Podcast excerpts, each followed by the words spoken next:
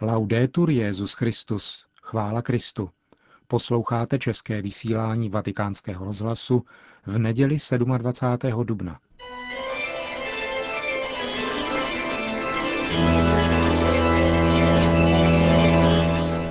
Církev a svět. Náš nedělní komentář. Připravil a hovoří Ondřej Krajtl.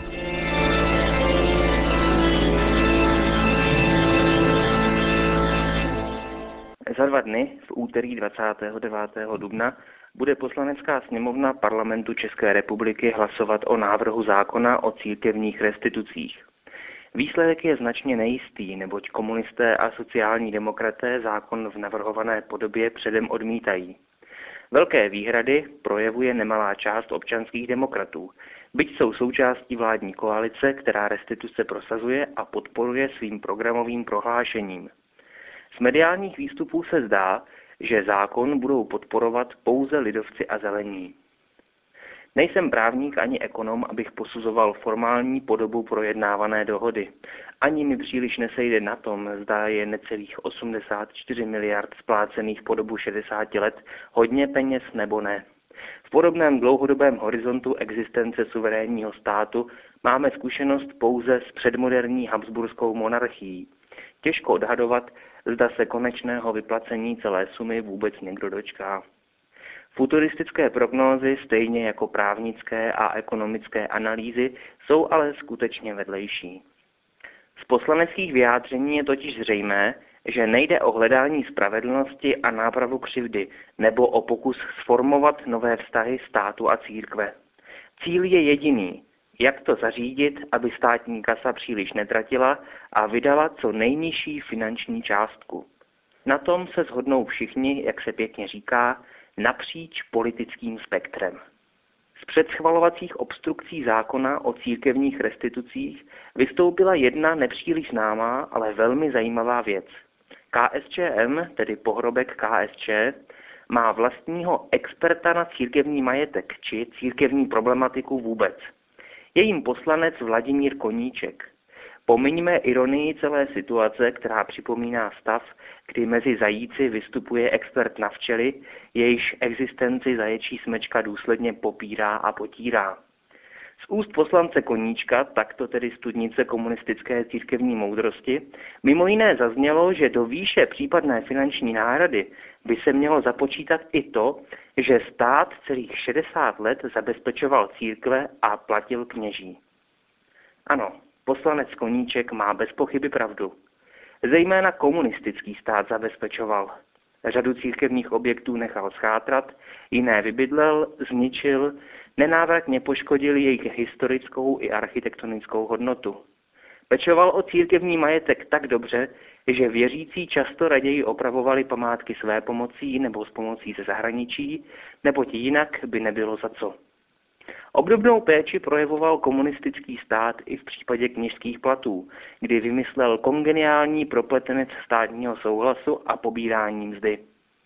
Vyplácení mzdy, často na hranici životního minima, bylo podmíněno státním souhlasem, což byl jednoznačný pokus ovládnout církev alespoň hospodářsky, když už se komunistickým ideologům nepovedlo rozbít či převzít hierarchii.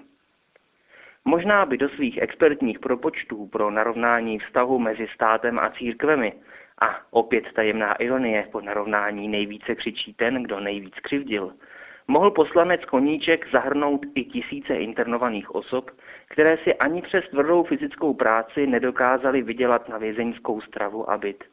Stát byl pak nucen doplácet na vězněné duchovní osoby a tato útrata by nepochybně snížila výši případného finančního očkodnění za nevydaný majetek. Není to tak silná nadsázka, jak by se mohlo zdát. Demagogii i utilitarismus mají i současní komunisté hluboko v sobě. Podle právních specialistů KSČM totiž církevní majetek zabral nikoli Gottwald, nýbrž Masaryk. Původní záměr Masaryka o záboru církevního majetku se v některých případech po roce 1948 jen dokončoval. Není to nic, co by si vymysleli komunisté. Nechal se slyšet například zmíněný poslanec Koníček. Podle stejné logiky, tedy například za únorový puč v roce 1948, také nemůže Gottwald, nýbrž Lenin, jehož myšlenky se dokončovaly. A za měnovou reformu a ožebračení tisíců lidí v roce 1953 nemůže neschopné vedení KSČ, ale Karel Marx, který ostatně svůj kapitál uzavřel s voláním buržuové třeste se. Za sovětské gulagy, likvidační tábory, pracovní tábory či uranové doly pak nejspíš můžou staří sumerové, kteří poprvé s takovým pojetím trestu pro nepřítele přišli. Několikrát jsem se setkal s vyjádřením různých intelektuálů, že komunismus dnes už nepředstavuje žádné nebezpečí. Nejde ale jen o přímé ohrožení, například jadernou střelou. Ve vlastní zemi dobře vidíme děsivé dědictví, které nám naši komunisté zanechali – otrávená srdce i duše, neschopnost přiznat vlastní chyby, odmítání odpovědnosti za svůj život a své společenství. Jinými slovy, devastovaná morálka. Potřebujeme ještě nějaký další důkaz, že komunistický režim v Československu byl zločinný? Skutky jeho vrcholných představitelů nás pronásledují ještě po více než půl století. Znárodnění, rozuměj krádež, nejen církevního majetku, i po takové době polarizuje společnost, vyvolává napětí a nevraživost. Restituce církevního majetku ale není citlivým tématem. Není třeba chodit kolem horké kaše. V tomto případě je černobílé rozdělení rolí padouch hrdina jasně dáno a historicky podloženo. Bohužel situace nemá jednoduché řešení. Pouze vzájemná střícnost, ohleduplnost a ochota dohodnout se u všech zúčastněných může přinést uspokojivý výsledek. Naznačil to i lidovecký ministr financí. Ovšem lze ještě dále jednat, ale musí jít skutečně o dialog všech zúčastněných.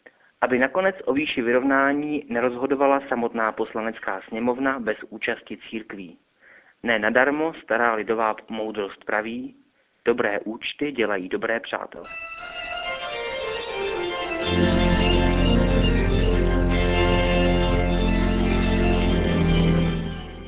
To byl náš nedělní komentář Církev a svět.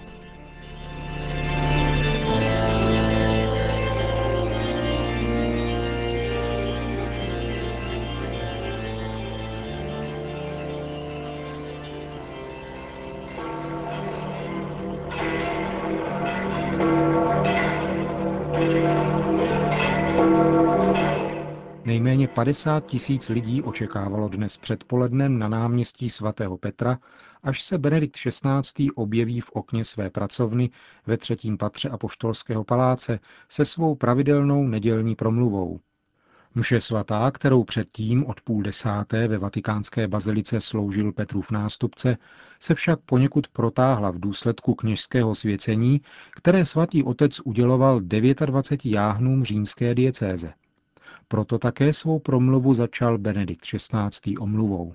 Cari fratelli e sorelle, Drazí bratři a sestry, chiedo scusa per il ritardo di questo Angelus, ma ho avuto la grande gioia di ordinare omlouvám se za dnešní spoždění, ale před chvílí se v bazilice svatého Petra skončila liturgie, při níž jsem měl to potěšení udělit svěcení 29 novým kněžím. Každý rok se opakuje tento moment zvláštní milosti, kdy je do tkaniva církevního i občanského společenství znovu vlita nová míza. Přítomnost kněží je nenahraditelná pro život církve, ale cená je pro všechny. Ve skutcích apoštolů čteme, že Jáhen Filip přinesl evangelium do jednoho samarského města. Lid přijal jeho kázání s nadšením a radostí a spatřil také znamení divů, ke kterým došlo na nemocných. A celé město se z toho převelice radovalo, píše svatý Lukáš. Jak jsem připomněl novokněžím během eucharistické slavnosti, je smyslem poslání církve a zejména kněží rozsévat ve světě radost Evangelia. Kde je mocí Ducha Svatého hlásán Kristus a je tam s otevřeností přijat, tam se společnost, třeba že plna problémů, stává městem radosti. Jak zní titul jedné slavné knihy věnované dílu matky Terezy z Kalkaty. To je tedy blahopřání, s nímž se obracím k novokněžím a všechny vybízím k modlitbám za ně. Kéž mohou šířit tam, kam budou posláni, radost a naději, které příští z Evangelia. Questo è anche il messaggio che ho recato nei giorni scorsi To je vlastně i poselství, které jsem v uplynulých dnech nesl do Spojených států amerických při své apoštolské cestě, jejímž motem byla slova Christ our hope, Kristus naše naděje. Děkuji Bohu, že štědře požehnal tuto mou jedinečnou misionářskou zkušenost a umožnil mi stát se nástrojem Kristovy naděje pro tuto církev a tuto zemi. Zároveň děkuji za to, že jsem byl já sám, americkými katolíky, utvrzen v naději.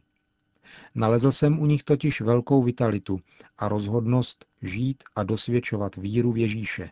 Příští středu se během generální audience chci této návštěvě v Americe věnovat obsáhleji. Oggi molte chiese orientali celebrano Četné východní církve dnes slaví podle juliánského kalendáře Boží hod velikonoční. Rád bych vyjádřil těmto našim bratřím svou bratrskou duchovní blízkost. Srdečně je zdravím a prosím trojjediného Boha, aby je utvrdil ve víře, naplnil je zářivým světlem, které plyne z pánova vzkříšení a potěšil je v nesnadných situacích, v nichž nezřídka žijí a dosvědčují evangelium.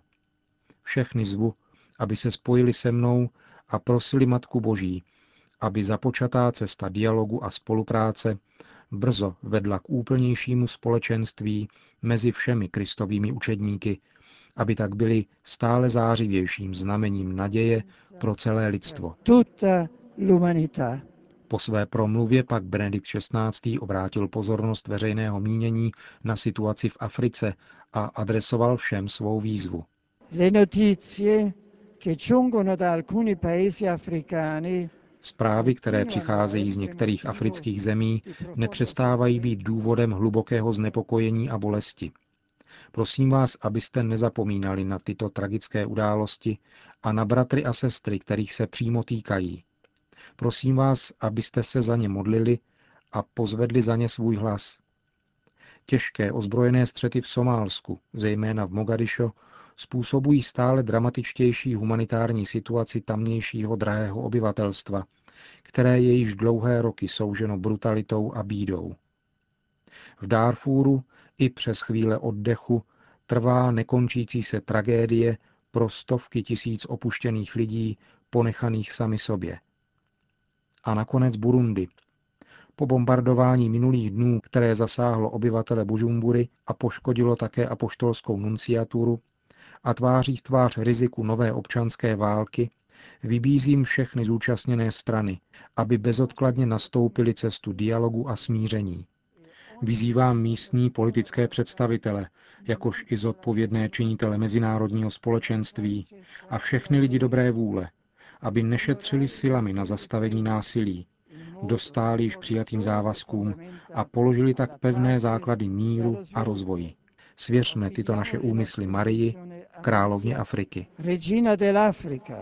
Po společné velikonoční mariánské modlitbě Regina Celi pak svatý otec udělil své apoštolské požehnání. Sit nomen Domini benedictum, ex hoc nunc et usque in seculum, adiutorium nostrum in nomine Domini, qui fecit celum et terram, benedicat vos omnipotens Deus, Pater et Filius et Spiritus Sanctus.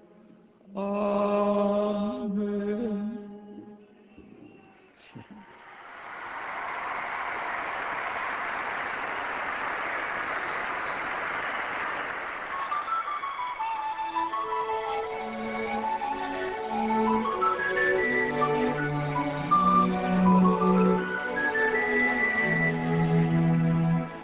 A tím končíme dnešní české vysílání vatikánského rozhlasu.